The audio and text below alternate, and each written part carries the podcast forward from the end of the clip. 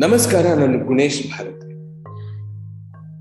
ಯಾವ ಜಾತಿ, ಯಾವ ಮತ, ಯಾವ ಭಾಷೆ, ಯಾವ ಪ್ರಾಂತ್ಯ, ಇವೆಲ್ಲವನ್ನು ಮೀರಿ ಇಡೀ ಭಾರತಕ್ಕೆ ಒಮ್ಮೆಲೆ ಒಂದು ರೀತಿಯ ನೋವನ್ನುಂಟು ಮಾಡಿದ ಸಂಗತಿ ಭಾರತದ ವಿಭಜನೆ. ಆ ಭಾರತದ ವಿಭಜನೆಯ ಸಂದರ್ಭದಲ್ಲಿ ಭಾರತ ಅನುಭವಿಸಿದ ತೊಂದರೆಗಳ ಬಗ್ಗೆ ಮಾತಾಡ್ಲಿಕ್ಕೆ ಇವತ್ತು ನಮ್ಮ ಜೊತೆಗಿದ್ದಾರೆ ಆದಿತ್ಯ. ಆದಿತ್ಯ, ಮೊದಲನೇದಾಗಿ ನಿಮ್ಗೆ ಕಾರ್ಯಕ್ರಮಕ್ಕೆ ಸ್ವಾಗತ. ನಮಸ್ತೆ. ಈಗ ಭಾರತ ವಿಭಜನೆಯ ಸಂದರ್ಭದಲ್ಲಿ ದೇಶ ಅನುಭವಿಸಿದ ನೋವು ತೊಂದರೆಗಳು ಈ ವಿಷಯದ ಬಗ್ಗೆ ಮಾತಾಡ್ತೀನಿ ಅಂತ ಹೇಳಿದ್ದೀರಿ. ಸೊ ಏನ್ ಹೇಳಬೇಕು ಮೊದಲನೇದಾಗಿ ಈ ವಿಷಯದ ಬಗ್ಗೆ ನೋಡೋದಾದ್ರೆ ಇದು ನಮಗೆ ತುಂಬಾ ವೈಡ್ ಕಾನ್ಸೆಪ್ಟ್ ರೀತಿ ನಮಗೆ ಇದು ಗೊತ್ತಾಗ್ತಾ ಹೋಗುತ್ತೆ ನಾನು ಇದನ್ನ ಆದಷ್ಟು ಸಂಕ್ಷಿಪ್ತವಾಗಿ ಅಥವಾ ನಡೆದಂತ ಪ್ರಮುಖ ಘಟ್ಟಗಳನ್ನು ನಾನು ಈ ಮೂಲಕ ನಿಮಗೆ ತಿಳಿಸ್ಲಿಕ್ಕೆ ಇಷ್ಟಪಡ್ತೇನೆ. ಅದು ಆಗಸ್ಟ್ ಹದಿನಾಲ್ಕು ಸಾವಿರದ ಒಂಬೈನೂರ ನಲವತ್ತೇಳರ ಮಧ್ಯರಾತ್ರಿಯ ಸಮಯ. ಕಾನ್ಸ್ಟಿಟ್ಯೂಯೆಂಟ್ ಅಸೆಂಬ್ಲಿಯ ಒಂದು ಸಭೆ ನಡೀತಾ ಇರುತ್ತೆ. ಈ ಸಭೆಯಲ್ಲಿ ಎಲ್ಲಾ ದಳಗಳ ಪ್ರಮುಖ ನಾಯಕರು ಉಪಸ್ಥಿತರಿರ್ತಾರೆ ಹಾಗೂ ಸ್ವಾತಂತ್ರ್ಯ ಹೋರಾಟದಲ್ಲಿ ಪ್ರಮುಖ ಪಾತ್ರ ವಹಿಸಿದಂತಹ ನಾಯಕರು ಕೂಡ ಉಪಸ್ಥಿತರಿರ್ತಾರೆ. ನೆಹರು ನೆಹರೂರವರು ತಮ್ಮ ಭಾಷಣವನ್ನು ಈ ರೀತಿ ಆರಂಭ ಮಾಡ್ತಾ ಇದ್ದಾರೆ. At the stroke of midnight hour when the world sleeps India will awake to life and freedom ಹೌದು, ಇದು ಭಾರತ ಅಧಿಕೃತವಾಗಿ ಸ್ವಾತಂತ್ರ್ಯಗೊಂಡಿದೆ ಅಂತ ಘೋಷಿಸುತ್ತಿದ್ದಂತಹ ಒಂದು ಭಾಷಣ ಆಗಿತ್ತು. ಇನ್ನೂರು ವರ್ಷಗಳ ಸುದೀರ್ಘ ಆಳ್ವಿಕೆಯ ನಂತರ ಭಾರತ ತನ್ನ ಕನಸಿನ ಸ್ವರಾಜ್ಯವನ್ನು ಪಡೆಯುವುದರಲ್ಲಿತ್ತು. ಇಂಥ ಒಂದು ಮಹತ್ವದ ಸಭೆಯಲ್ಲಿ ನಮ್ಮ ರಾಷ್ಟ್ರಪಿತರಾಗಿದ್ದಂತಹ ಮಹಾತ್ಮ ಗಾಂಧೀಜಿಯವರು ಅನುಪಸ್ಥಿತರಿದ್ದರು. ಒಂದ್ ಕಡೆ ರಾಷ್ಟ್ರ ಸ್ವಾತಂತ್ರ್ಯ ಸಿಗ್ತಕ್ಕಂತಹ ಹಬ್ಬವನ್ನು ಆಚರಿಸಿದ್ರೆ ಮತ್ತೊಂದು ಕಡೆ ಮಹಾತ್ಮ ಗಾಂಧೀಜಿಯವರು ಇದರ ಮತ್ತೊಂದು ಪರಿಣಾಮವಾದಂತಹ ವಿಭಜನೆಯನ್ನು ತಡೆ ಹಿಡಿಯಲಿಕ್ಕೆ ಅಥವಾ ಇದರಿಂದ ಆಗ್ತದ ಆಗ್ತಿದ್ದಂತಹ ಪರಿಣಾಮಗಳನ್ನು ಕಡಿಮೆ ಮಾಡಲಿಕ್ಕೋಸ್ಕರ ದೆಹಲಿಯಿಂದ ಸುಮಾರು ಸಾವಿರಾರು ಕಿಲೋಮೀಟರ್ಗಳಷ್ಟು ದೂರದಲ್ಲಿದ್ದ ಬಂಗಾಳದ ನೋವಾ ಕಲಿಯಲ್ಲಿ ಇರ್ತಾರೆ ಹೌದು, ನೋವಾ ನೋವಾಕಲಿಯಲ್ಲಿ ಅತ್ಯಂತ ಒಂದು ಎಫೆಕ್ಟೆಡ್ ಪ್ಲೇಸ್ ಆಗಿ ಅದು ಮಾರ್ಪಾಡಾಗಿರುತ್ತೆ. ಈ ಒಂದು ಪಾರ್ಟಿಷನ್ ಅಥವಾ ಈ ವಿಭಜನೆಯಲ್ಲಿ ಪ್ರಮುಖ ಒಪ್ಪಂದಗಳೇನು ಅಂದ್ರೆ, ಭಾರತ ಹಿಂದೂ ಮೆಜಾರಿಟಿ ಆಗಿದ್ದು, ಇಲ್ಲಿ ಹಿಂದೂ ಸೆಕ್ಯುಲರ್ ರಾಷ್ಟ್ರ ಅಂತ ಭಾರತ ಆದ್ರೆ, ಪಾಕಿಸ್ತಾನ ಮುಸ್ಲಿಂ ಮೆಜಾರಿಟಿ ಆಗಿ ಅಲ್ಲಿ ಮುಸ್ಲಿಂ ಸೆಕ್ಯುಲರ್ ಆಗಿರುತ್ತೆ. ಭಾರತವಂತೂ ಈಗಲೂ ಸಹ ಸೆಕ್ಯುಲರ್ ಆಗೇ ಮುಂದುವರಿತಾ ಇದೆ. ಪಾಕಿಸ್ತಾನ ಸಾವಿರದ ಒಂಬೈನೂರ ಐವತ್ತೈದರಲ್ಲಿ ಸೆಕ್ಯುಲರಿಸಂ ನಿಂದ ಇಸ್ಲಾಂ ಸ್ಟೇಟ್ ಆಗಿ ಪರಿವರ್ತನೆಗೊಂಡಿದೆ. ಹೆಂಗಸರ ಮೇಲೆ ಅತ್ಯಾಚಾರಗಳಾಗಿರ್ಬೋದು, ಸಾಮೂಹಿಕ ಘರ್ಷಣೆಗಳಾಗಿರ್ಬೋದು, ಬಲವಂತದ ಮತಾಂತರಗಳಾಗಿರ್ಬೋದು, ಮಕ್ಕಳ ಅಪಹರಣಗಳ ಅಪಹರಣಗಳಾಗಿರ್ಬೋದು. ಆ ಒಂದು ಸಂದರ್ಭದಲ್ಲಿ ಸರ್ವೇ ಸಾಮಾನ್ಯ ಆಗಿ ಹೋಗಿತ್ತು. ಒಂದು ವರದಿ ನಮಗೆ ತಿಳಿಸ್ತಕ್ಕಂಥದ್ದು ಏನಾಗುತ್ತೆ ಅಂದ್ರೆ, ಒಂದು ವರದಿಯ ಪ್ರಕಾರ ಸುಮಾರು ಎಪ್ಪತ್ತೈದು ಸಾವಿರ ಮಹಿಳೆಯರು ಅಪ್- ಅತ್ಯಾಚಾರಕ್ಕೆ ಒಳಗಾದ್ರು ಅಂತ ಗೊತ್ತಾಗುತ್ತೆ. ಇದು ಕೇವಲ ವರದಿ ಮಾತ್ರ ಆಗಿತ್ತು. ಆನ್ ಗ್ರೌಂಡ್ ರಿಪೋರ್ಟ್ಸ್ ನಾವು ನೋಡಿದ್ರೆ ಅದು ಸುಮಾರು ಲಕ್ಷಕ್ಕೂ ಹೆಚ್ಚಾಗಿ ನಮಗೆ ಸಿಗ್ತಾ ಹೋಗುತ್ತೆ. ನಮಗೆ ಈ ವಿಭಜನೆ ಬಗ್ಗೆ ಇನ್ನೂ ಹೆಚ್ಚಿನ ಮಾಹಿತಿ ಬೇಕು ಅಂದ್ರೆ ಖುಷ್ವಂತ್ ಸಿಂಗ್ ರವರು ಬರೆದಿರ್ತಕ್ಕಂತಹ the a train to Pakistan ಪುಸ್ತಕದಲ್ಲಿ ನಮಗೆ ಹೆಚ್ಚಿನ ಮಾಹಿತಿ ಸಿಗ್ತಾ ಹೋಗುತ್ತೆ. ಬ್ರಿಟಿಷರು ಭಾರತದಲ್ಲಿ ಆಳ್ವಿಕೆ ಮಾಡ್ತಿದ್ದಾಗ ಅವರಿಗೆ ಅತ್ಯಂತ ಪ್ರಬಲ ಎದುರಾಳಿಯಾಗಿ ಹೊರಹೊಮ್ಮಿದ್ದು, ಆ Indian National Congress Indian National Congress ಸಾವಿರದ ಎಂಟುನೂರ ಎಂಬತ್ತೈದರಲ್ಲಿ ಎಯೋ ಹ್ಯೂಮ್ ಮತ್ತು ದಾದಾಬಾಯಿ ನರೋಜಿ ಅಂತ ಪ್ರಮುಖ ನಾಯಕರಿಂದ ಸ್ಥಾಪನೆ ಆಗಿತ್ತು ಆ ನಂತರ ವಿಭಜನೆ ಸಂದರ್ಭಕ್ಕೆ ಬಂದಾಗ ಮಹಾತ್ಮ ಗಾಂಧೀಜಿ ಹಾಗೂ ಜವಾಹರ್ಲಾಲ್ ನೆಹರೂರಂತಹ ವ್ಯಕ್ತಿಗಳ ವ್ಯಕ್ತಿಗಳಿಗೆ ಈ ಪಕ್ಷದ ಹಿಡಿತ ಸಿಕ್ಕೋಗಿತ್ತು ಮಹಾತ್ಮ ಗಾಂಧಿಯನ್ನೊಳಗೊಂಡಂತೆ ಇಡೀ ಕಾಂಗ್ರೆಸ್ ಪಕ್ಷ ಭಾರತ ಇದೇ ರೀತಿಯಾಗಿ ಮುಂದುವರಿಬೇಕು. ಇದು ಯಾವುದೇ ರೀತಿಯಾಗಿ ವಿಭಜನೆ ಆಗಬಾರದು. ಇಲ್ಲಿ ಎಲ್ಲಾ ಧರ್ಮದ ಹಾಗೂ ಎಲ್ಲಾ ಸಮುದಾಯದ ಜನರು ಶಾಂತಿ ಹಾಗೂ ಸಾಮರಸ್ಯದಿಂದ ಬಾಳಬಹುದು ಅಂತಕ್ಕಂತ ಅಭಿಮತವನ್ನು ಹೊಂದಿದ್ರು. ಇದಕ್ಕೆ ವಿರುದ್ಧವಾಗಿ ಅಂದ್ರೆ ಕಾಂಗ್ರೆಸ್ನ ಈ ಸೆಕ್ಯುಲರಿಸಂನ ಸಿದ್ಧಾಂತದ ವಿರುದ್ಧವಾಗಿ ಉಟ್ಕೊಂಡಂತಹ ಎರಡು ಪಕ್ಷಗಳು ಒಂದ್ ಕಡೆ ಬಲಪಂಥೀಯ ಸಂಘಟನೆಗಳ ಹುಟ್ಟು ಹುಟ್ಟು ಇದರಿಂದ ಕಾರಣ ಆಗುತ್ತೆ. ಮತ್ತೊಂದ್ ಕಡೆ ಮುಸ್ಲಿಂ ಲೀಗ್ ಅಂತಕ್ಕಂಥ ಪಕ್ಷ ಉದ್ಭವ ಆಗುತ್ತೆ. ಮುಸ್ಲಿಂ ಲೀಗ್ ಈ ಒಂದು ಪಕ್ಷದ ಪ್ರಮುಖ ನಾಯಕರಾಗಿದ್ದಂತಹ ಮೊಹಮ್ಮದ್ ಅಲಿ ಜಿನ್ನಾ, ಇವರ ಒಂದು ಅಭಿಪ್ರಾಯ ಏನಾಗಿತ್ತು ಅಂದ್ರೆ ಭಾರತದಲ್ಲಿ ಹಿಂದೂ ಮುಸಲ್ಮಾನರು, ಹಿಂದೂ ಹಾಗೂ ಮುಸಲ್ಮಾನರ ಆಚರಣೆಗಳು ಸಂಪೂರ್ಣವಾಗಿ ವಿರುದ್ಧವಾಗಿದ್ದಾವೆ. ಈ ಈ ಎರಡು ಸಮುದಾಯದವರು ಒಂದೇ ದೇಶದಲ್ಲಿ ಶಾಂತಿಯುತವಾಗಿ ಯಾವತ್ತು ಬಾಳ್ಲಿಕ್ಕೆ ಸಾಧ್ಯವೇ ಇಲ್ಲ ಅಂತಕ್ಕಂತಹ ಅಭಿಪ್ರಾಯವನ್ನು ಅವರು ಹೊಂದಿರ್ತಾರೆ. ಹಾಗೂ ನಮಗೇನ್ ಗೊತ್ತಿದೆ ಒಂದು ಡೆಮೋಕ್ರೆಟಿಕ್ ನೇಷನ್ ಅಲ್ಲಿ ಬಹುಸಂಖ್ಯಾತರೇ ಆ ದೇಶದ ಆಡಳಿತ ಅಥವಾ ಮತದ ಪ್ರಮುಖ ಹಕ್ಕನ್ನು ಪಡೆದಿರ್ತಾರೆ ಆದರೆ ಮುಸಲ್ಮಾನರು ಆ ಸಮಯದಲ್ಲಿ ಅಲ್ಪಸಂಖ್ಯಾತರಾಗಿದ್ದರಿಂದ ಅವರಿಗೆ ಒಂದೇ ಅವರದೇ ಆದಂತಹ ಒಂದು ಪ್ರತ್ಯೇಕ ರಾಷ್ಟ್ರ ಬೇಕು ಎಂಬತಕ್ಕಂಥದ್ದು ಅವರ ಒಂದು ಉದ್ದೇಶ ಆಗಿತ್ತು. ಮುಸ್ಲಿಂ ಲೀಗ್ನನ್ನು ಹೊರತುಪಡಿಸಿ ಶಶಿ ತರೂರ್ ಅವರು ಬರೆದಿರ್ತಕ್ಕಂತಹ ಓಯಯಾಮೆ ಹಿಂದೂ ಪುಸ್ತಕದಲ್ಲಿ ವಿನಾಯಕ ದಾಮೋದರ ದಾಸ್ ಅವರು ಕೂಡ ವಿನಾಯಕ ದಾಮೋದರ್ ಸಾವರ್ಕರ್ ಅವರು ಕೂಡ ಈ ದ್ವಿರಾಷ್ಟ್ರ ಸಿದ್ಧಾಂತದ ಬಗ್ಗೆ ಹೇಳಿದ್ದನ್ನು ನಾವು ಕಾಣಬಹುದಾಗಿದೆ. ಬ್ರಿಟಿಷ್ ಬ್ರಿಟಿಷ್ ಅಂದ್ರೆ ಆ, ಮುಸಲ್ ಈ ದ್ವಿರಾಷ್ಟ್ರ ಸಿದ್ಧಾಂತದ ಬಗ್ಗೆ ಮಾತಾಡೋದಕ್ಕೆ ಮುಂಚೆ ಬ್ರಿಟಿಷರು ನಮ್ಮಲ್ಲಿ ಒಡೆದು ಆಳುವ ನೀತಿಗೆ ಯಾಕೆ ಅಷ್ಟೊಂದು ಒತ್ತು ಕೊಟ್ರು ಅನ್ನೋ ವಿಚಾರದ ಬಗ್ಗೆ ನೀವು ಸ್ವಲ್ಪ ಮಾತಾಡಿದ್ರೆ ಮತ್ತೆ ಇದಕ್ಕೆ ಕನೆಕ್ಟ್ ಸಿಗುತ್ತೆ. ಖಂಡಿತ. ಅಂದ್ರೆ ಅವ್ರಿಗೆ ಈ ಒಡೆದಾಳುವ ನೀತಿಯನ್ನು ಅಷ್ಟು ಗಂಭೀರವಾಗಿ ಅವ್ರು ಯಾಕೆ ಪರಿಗಣಿಸಿದ್ರು ಅಂದ್ರೆ, ಅವರಿಗೆ ಸಾವಿರದ ಎಂಟುನೂರ ಐವತ್ತೇಳು ಏನು ಸಿಪಾಯಿ ದಂಗೆ ಇತ್ತು ಅಲ್ಲಿ ಅವರಿಗೆ ಒಂದು ಕೆಟ್ಟ ಅನುಭವ ಆಗುತ್ತೆ. ಅಲ್ಲಿ ನಾವು ನೋಡೋದಾದ್ರೆ ಅನೇಕ ಮುಸ್ಲಿಂ ನಾಯಕರು ಅಥವಾ ಮುಸ್ಲಿಂ ರಾಜರ ಅಧೀನದಲ್ಲಿ ಅನೇಕ ಹಿಂದೂಗಳು ಒಗ್ಗಟ್ಟಾಗಿ ಯುದ್ಧ ಮಾಡ್ತಿದ್ರೆ ಮತ್ತೊಂದು ಕಡೆ ಹಿಂದೂ ನಾಯಕರ ಅಧೀನದಲ್ಲಿ ಅನೇಕ ಮುಸ್ಲಿಂ ಹೋರಾಟಗಾರರು ಕೂಡ ಒಂದಾಗಿ ಹೋರಾಟ ಮಾಡ್ತಿರ್ತಾರೆ. ಇದು ಬ್ರಿಟಿಷರಿಗೆ ಗೊತ್ತಾಗುತ್ತೆ. ಒಂದ್ ವೇಳೆ ನಾವು ಭಾರತದಲ್ಲಿ ಜೀವಂತವಾಗಿ ಆಳ್ವಿಕೆ ಮಾಡ್ತಾ ಇರ್ಬೇಕು ಅಂದ್ರೆ ಈ ಈ ಎರಡು ಸಮುದಾಯ, ಪ್ರಬಲ ಸಮುದಾಯಗಳೇನಿದಾವೆ ಅದನ್ನ ಹೊಡಿಲೇಬೇಕು. ಒಂದ್ ವೇಳೆ ಇವು ಬೇರ್ಪಾಡಾಗ್ಲಿಲ್ಲ ಅಂತ ಹೇಳಿದ್ರೆ ನಮ್ಮ ಒಂದು ಈ ರಾಷ್ಟ್ರದಲ್ಲಿ ಆಡಳಿತ ಅಸಾಧ್ಯ ಅಂತಕ್ಕಂಥದ್ದು ಅವರ ನಿಲುವಾಗಿತ್ತು. ಇದು ಅಕ್ಷರಶಃ ಸತ್ಯ ಆಗಿತ್ತು ಕೂಡ. ಅದಕ್ಕೋಸ್ಕರ ಅವರು ಈಗಾಗಲೇ ಕೆಲವು ದೇಶಗಳಲ್ಲಿ ಏನು ಪ್ರಯತ್ನ ಪಟ್ಟಿದ್ರು ಈ ಒಡೆದಾಳುವ ನೀತಿಯನ್ನು, ಅದನ್ನ ಭಾರತದಲ್ಲಿ ಇಂಪ್ಲಿಮೆಂಟ್ ಮಾಡ್ಲಿಕ್ಕೆ ಪ್ರಾರಂಭ ಮಾಡ್ತಾರೆ. ನಾನು ಅದು, ಆ ಒಡೆದಾಳುವ ನೀತಿಯಲ್ಲಿ ಕೆಲವು ಅಂಶ, ಪ್ರಮುಖ ಅಂಶಗಳನ್ನು ಹೇಳೋದಾದ್ರೆ, ಅವರು ಯಾವ ರೀತಿಯಾಗಿ ಅದನ್ನ ಎಕ್ಸ್ಪೋಸ್ ಮಾಡಿದ್ರು ಅಂತ ಹೇಳೋದಾದ್ರೆ, ಸೈನ್ಯದಲ್ಲಿ ಜಾತಿಯನ್ನು ಆಧರಿಸಿ, ನಾವು ಯೋಚನೆ ಮಾಡೋದಾದ್ರೆ, ಸೈನ್ಯದಲ್ಲೇ ಜಾತಿ ಆಧರಿಸಿ ರೆಜಿಮೆಂಟ್ಗಳನ್ನು ಸ್ಥಾಪಿಸಲಿಕ್ಕೆ ಪ್ರಾರಂಭ ಮಾಡಿದ್ರು. ಸಿಖ್ ರೆಜಿಮೆಂಟ್ ಅಂತ ಸ್ಥಾಪನೆ ಆಯಿತು ಗೂರ್ಖಾ ರೆಜಿಮೆಂಟ್ ಅಂತ ಸ್ಥಾಪನೆ ಆಯ್ತು, ಒಂದು ವರ್ಗಕ್ಕೆ ಉತ್ತಮ ಸ್ಥಾನಮಾನ ಸಿಕ್ಕರೆ ಮತ್ತೊಂದು ವರ್ಗಕ್ಕೆ ಅತ್ಯಂತ ಕೀಳು ಸ್ಥಾನಮಾನ ಸಿಗ್ಲಿಕ್ಕೆ ಪ್ರಾರಂಭ ಆಯಿತು. ಆಗ ಎರಡು ಸಮುದಾಯ ಅಥವಾ ಎರಡು ವರ್ಗಗಳ ಮಧ್ಯೆ ತಿಕ್ಕಾಟ, ಹೊಡೆದಾಟಗಳು ಪ್ರಾರಂಭ ಆಗ್ತವೆ. ಅಧಿಕ ಅಧಿಕಾರದಲ್ಲಿ ಕೂಡ ಹಾಗೂ ಶಿಕ್ಷಣ ಕ್ಷೇತ್ರದಲ್ಲೂ ಕೂಡ ಇದೇ ರೀತಿಯಾದಂತಹ ವ್ಯತ್ಯಾಸಗಳು ಪ್ರಾರಂಭ ಆಗ್ತವೆ. ಮಾರ್ಲೆ ಮಿಂಟೋ ರಿಫಾರ್ಮ್ಸ್ ಅನ್ನು ಅವರು ಜಾರಿಗೆ ಕಳಿಸಿದಾಗ ಈ ಒಂದು ಒಡೆದಾಳುವ ನೀತಿ ಪೀಕ್ ಅಟ್ ಇಟ್ಸ್ ಪೀಕ್ಗೆ ರೀಚ್ ಆಗ್ಬಿಡುತ್ತೆ. ಯಾಕೆಂದ್ರೆ ಮಾರ್ಲೆ ಮಿಂಟೋ ರಿಫಾರ್ಮ್ಸ್ ಅಲ್ಲಿ ಒಂದು ಸೆಪರೇಟ್ ಎಲೆಕ್ಟೋರೇಟ್ ಅನ್ನ ಲಾಂಚ್ ಮಾಡ್ತಾರೆ. ಇದರ ಪ್ರಕಾರ ಮುಸ್ಲಿಮ್ಸ್ಗೆ ಕೇವಲ ಮುಸಲ್ಮಾನರನ್ನು ಮಾತ್ರ ಆಯ್ಕೆ ಮಾಡ್ತಕ್ಕಂತ ಒಂದು ವಿಶೇಷ ಅಧಿಕಾರ ಸಿಗ್ತಾ ಹೋಗುತ್ತೆ. ಆಗ ಅವರಿಗೆ ಒಂದು ಬಲ ಸಿಕ್ಕಂತಾಗುತ್ತೆ. ಇಲ್ಲಿಂದ ಅವರು ಬಹುತೇಕ ಯಶಸ್ವಿ ಆಗ್ತಾ ಹೋಗ್ತಾರೆ. ಎರಡು ಸಮುದಾಯಗಳನ್ನು ಬೇರ್ಪಡಿಸಿ. ಸಾವಿರದ ಒಂಬೈನೂರ ನಲವತ್ತೈದು ಮತ್ತು ನಲವತ್ತಾರರಲ್ಲಿ ಒಂದು ಸೆಪರೇಟ್ ಎಲೆಕ್ಟೊರೇಟ್ ಅನ್ನು ಬಳಸುವುದರ ಮೂಲಕ ಮುಸ್ಲಿಂ ಲೀಗ್ ಅಧಿಕಾರವನ್ನು ಪಡೆಯಲಿಕ್ಕೆ ಯಶಸ್ವಿ ಆಗುತ್ತೆ ಇದರಿಂದ ಅವರಿಗೆ ಮತ್ತಷ್ಟು ಪುಷ್ಟಿ ಸಿಕ್ಕಂಗಾಗುತ್ತೆ. ಯಾಕೆ ಅಂತ ಹೇಳಿದ್ರೆ ಮುಸ್ಲಿಮರನ್ನು ಪ್ರತಿನಿಧಿಸಲು ಇದ್ದಂತ ಸೋಲ್ ಬಾಡಿ ಅಂತಕ್ಕಂಥದ್ನ ಅವರು ಮತ್ತೆ ಸಾಬೀತುಪಡಿಸಿದಂತಾಗುತ್ತೆ. ಜಾಗತಿಕ ಮಟ್ಟದಲ್ಲಿ ಅಂದ್ರೆ ಈ ಹೊತ್ತಿಗೆ ಅಂದ್ರೆ ಸಾವಿರದ ಒಂಬೈನೂರ ನಲವತ್ತ್ ಮೂರು ನಲವತ್ತೈದರ ಹೊತ್ತಿಗಾಗ್ಲೇ ಜಾಗತಿಕ ಮಟ್ಟದಲ್ಲಿ ಬ್ರಿಟಿಷರ ವರ್ಚಸ್ಸು ಅಥವಾ ಶಕ್ತಿ ಕುಂದಲಿಕ್ಕೆ ಪ್ರಾರಂಭ ಆಗಿರುತ್ತೆ.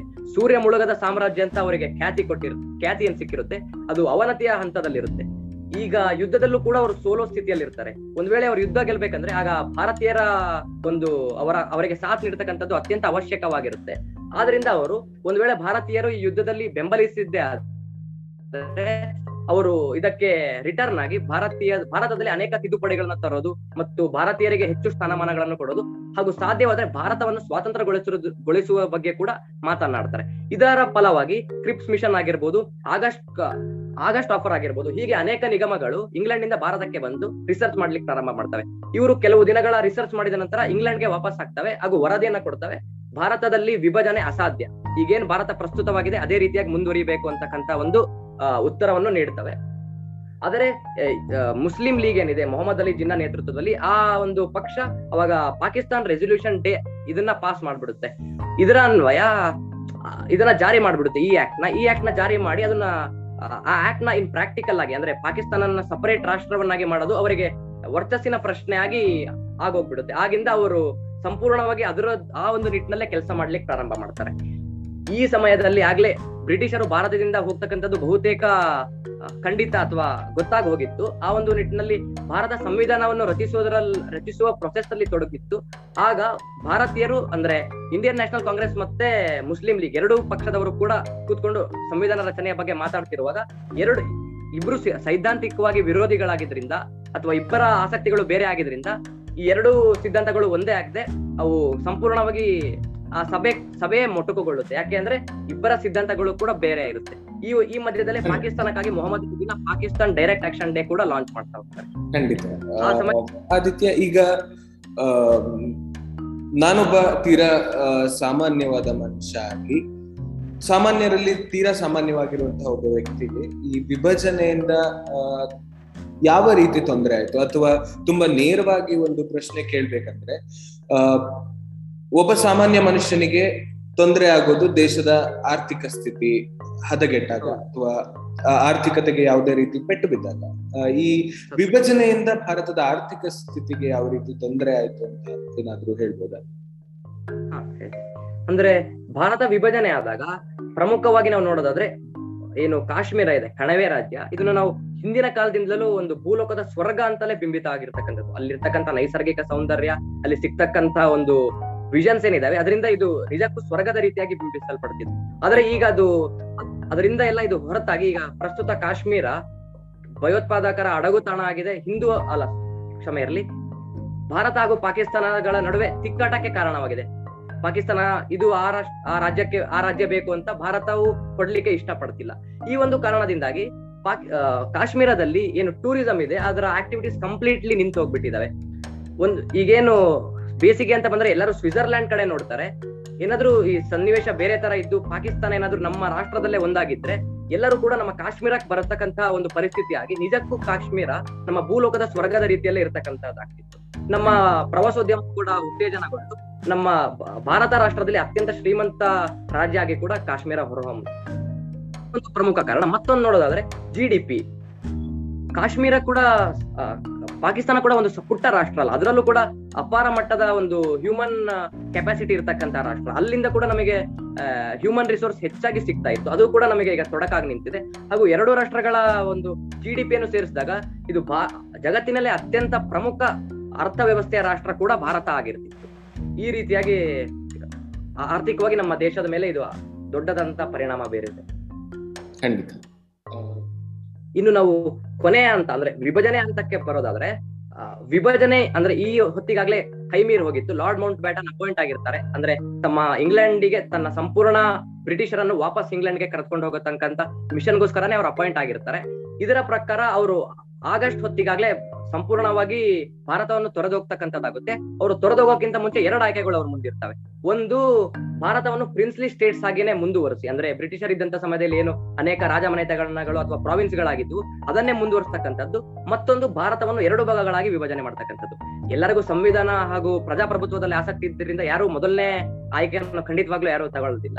ಅದಕ್ಕೋಸ್ಕರ ಎಲ್ಲರೂ ಎರಡನೇ ಆಯ್ಕೆಗೆ ಇಷ್ಟಪಡ್ತಾರೆ. ಅನೇಕರಿಗೆ ಇದ್ರ ಬಗ್ಗೆ ಆಸಕ್ತಿ ಇರೋದಿಲ್ಲ. ಆದ್ರೂ ಸಹ ಒತ್ತಾಯ ಪೂರ್ವಕವಾಗಿ ಎರಡನೇ ಆಯ್ಕೆಯನ್ನು ಇವರು ಒಪ್ಪಲೇಬೇಕಾಗುತ್ತೆ. ಅದರ ಫಲವಾಗಿ ಭಾರತ ಹಾಗೂ ಪಾಕಿಸ್ತಾನ ಎರಡು ರಾಷ್ಟ್ರಗಳು ಪ್ರತ್ಯೇಕ ಆಗ್ತವೆ. ಆ ಮೂಲಕ ಜಗತ್ತಿನ ಅತಿ ದೊಡ್ಡ ವಲಸೆ ಅಥವಾ ಮಹಾ ವಲಸೆ ಅಂತ ಕೂಡ ನಾವು ಇದನ್ನ ಕಲಿಬಹುದು ಕರೀಬಹುದು ಇದರಲ್ಲಿ ಒಂದರಿಂದ ಒಂದೂವರೆ ಕೋಟಿ ಜನ ವಲಸೆಯಾಗಿ ಆ ದೇಶದಿಂದ ಇಲ್ಲಿ ಅಥವಾ ಇಲ್ಲಿಂದ ಅಲ್ಲಿಗೆ ಹೋಗ್ತಾರೆ.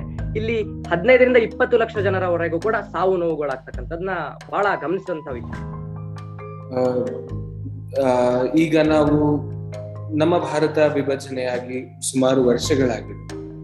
ಎಷ್ಟೋ ತೊಂದರೆಗಳನ್ನ ನಾವು ಕಂಡಿದ್ದೇವೆ, ಅದರ ಬಗ್ಗೆ ಅರ್ಥಕೊಂಡಿದ್ದೇವೆ ಈಗ ನಾವು, ಈ ದಿನಮಾನದಲ್ಲಿ, ಈಗ ನಾವ್, ನಮ್ಮ ದಿನಮಾನಗಳಲ್ಲಿ ನಾವು ಯಾವ ರೀತಿ ಈ ವಿಭಜನೆಯಿಂದ ಏನನ್ನಾದ್ರೂ ಕಲಿಬಹುದು ಅಥವಾ ಈ ವಿಭಜನೆಯಿಂದ ದೇಶಕ್ಕಾಗಿರುವ ನಷ್ಟವನ್ನ ಯಾವ ರೀತಿ ತುಂಬಬಹುದು? ಅದು ನಾನು ಕೇವಲ ಆರ್ಥಿಕ ನಷ್ಟ ಅಂತಷ್ಟೇ ಹೇಳ್ತಾ ಇದ್ದೆ.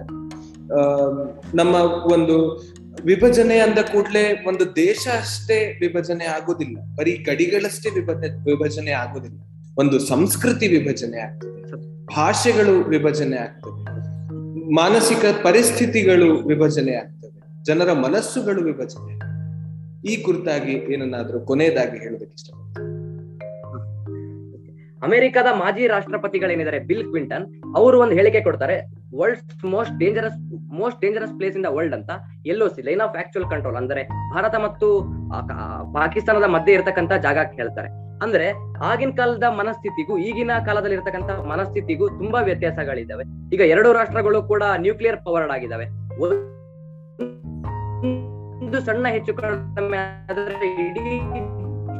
ಜಗತ್ತು ಸರ್ವನಾಶ ಆಗ್ತಾ ಭಾರತದಲ್ಲಿ ಇರ್ತಕ್ಕಂಥ ನಾಗರಿಕ ನಾಗರಿಕರಾಗಿರ್ಬೋದು ಅಥವಾ ಪಾಕಿಸ್ತಾನದಲ್ಲಿ ಇರ್ತಕ್ಕಂಥ ನಾಗರಿಕರಾಗಿರ್ಬೋದು. ಈಗ ನಮ್ಮ ಮಧ್ಯೆ ನಮ್ಮ ಪೂರ್ವಜರು ಮಾಡಿದಂತಹ ತಪ್ಪುಗಳಿಗೆ, ಅಲ್ಲಾದಂತಹ ಬ್ಲಂಡರ್ಗಳಿಗೆ ನಾವೀಗ ಅಷ್ಟಾಗಿ ಯೋಚನೆ ಮಾಡಿದ್ರೆ, ಯಾಕೆಂದ್ರೆ ಭಾರತ ಸಾವಿರಾರು ವರ್ಷಗಳಿಂದ ಯೂನಿಟಿ ಇನ್ ಡೈವರ್ಸಿಟಿ ವಿವಿಧತೆಯಲ್ಲಿ ಏಕತೆಯನ್ನು ಕಾಣ್ತಿರ್ತಕ್ಕಂತಹ ರಾಷ್ಟ್ರ ನಮ್ಮ ನಮ್ಮನ್ನ ಇಡೀ ಜಗತ್ತು ಮೆಚ್ಚೋದೇ ಆ ಒಂದು ಕಾರಣಕ್ಕೆ. ಅದು ಆ ವಿಶೇಷತೆಯನ್ನ ನಾವು ಮುಂದುವರ್ಸ್ಕೊಂಡು ಹೋಗೋದು ಹೇಗೆ ಅಂದ್ರೆ, ಆ ರಾಷ್ಟ್ರದ ಇಲ್ಲಿರ್ತಕ್ಕಂಥದ್ದು ಇಲ್ಲಿರ್ತಕ್ಕಂಥ ಜನ ಹಾಗೂ ಅಲ್ಲಿರ್ ಅಲ್ಲಿರ್ತಕ್ಕಂಥ ಜನರು ಪರಸ್ಪರ ಅಣ್ಣ ತಮ್ಮಂದ್ರ ಹಾಗೆ ಸ್ನೇಹ ಸೌಹಾರ್ದಯುತವಾಗಿ ವಾಸಿಸುವುದರ ಮೂಲಕ ಎರಡು ಕಡೆಯಿಂದ ಇದೇ ರೀತಿಯಾದಂತ ಸ್ನೇಹ ಬಂದ್ರೆ ಖಂಡಿತವಾಗ್ಲೂ ನಾವು ಮುಂಚೆ ನಮ್ಮ ಗತ ವೈಭವ ಏನಿತ್ತು, ಭಾರತ ಒಂದಾಗುತ್ತೋ ಇಲ್ಲೋ ಖಂಡಿತವಾಗ್ಲೂ ಅದ್ರ ಬಗ್ಗೆ ಯಾರು ಹೇಳಲಿಕ್ಕಾಗಲ್ಲ. ಆದ್ರೆ ನಮ್ಮ ಸ್ನೇಹ ಮುಂದುವರಿಬಹುದು ಹಾಗೂ ಈಗ ನಮ್ಮ ಮಧ್ಯೆ ಏನು ವಿರೋಧ ಇದೆ, ಅದು ಖಂಡಿತವಾಗ್ಲೂ ಖಂಡಿತವಾಗ್ಲೂ ತೊರೆದು ನಾವು ಅತ್ಯಂತ ವಿಶ್ವಾಸಯುತವಾದಂತಹ ಸ್ನೇಹಿತರಂತೂ ಖಂಡಿತ ಆಗ್ಬೋದು. ಖಂಡಿತ. ಆದಿತ್ಯ ತುಂಬಾ ಧನ್ಯವಾದಗಳು. ನೀವು ನಮ್ಮಲ್ಲಿಗೆ ಬಂದು ನಿಮ್ಮ ಸಮಯವನ್ನ ಹಾಗೂ ನಿಮ್ಮ ಕೆಲವು ಆಲೋಚನೆಗಳನ್ನ ನಮ್ಮ ಜೊತೆ ಹಂಚಿಕೊಂಡಿದ್ದೀರಿ. ಮತ್ತೆ ಮತ್ತೆ ಇನ್ನೂ ಹೆಚ್ಚು ವಿಷಯಗಳನ್ನ ತಗೊಂಡು ಮಾತಾಡ್ಲಿಕ್ಕೆ ನೀವು ಬನ್ನಿ ಅಂತ ಹೇಳ್ತಾ ಧನ್ಯವಾದ ನಮಸ್ಕಾರ.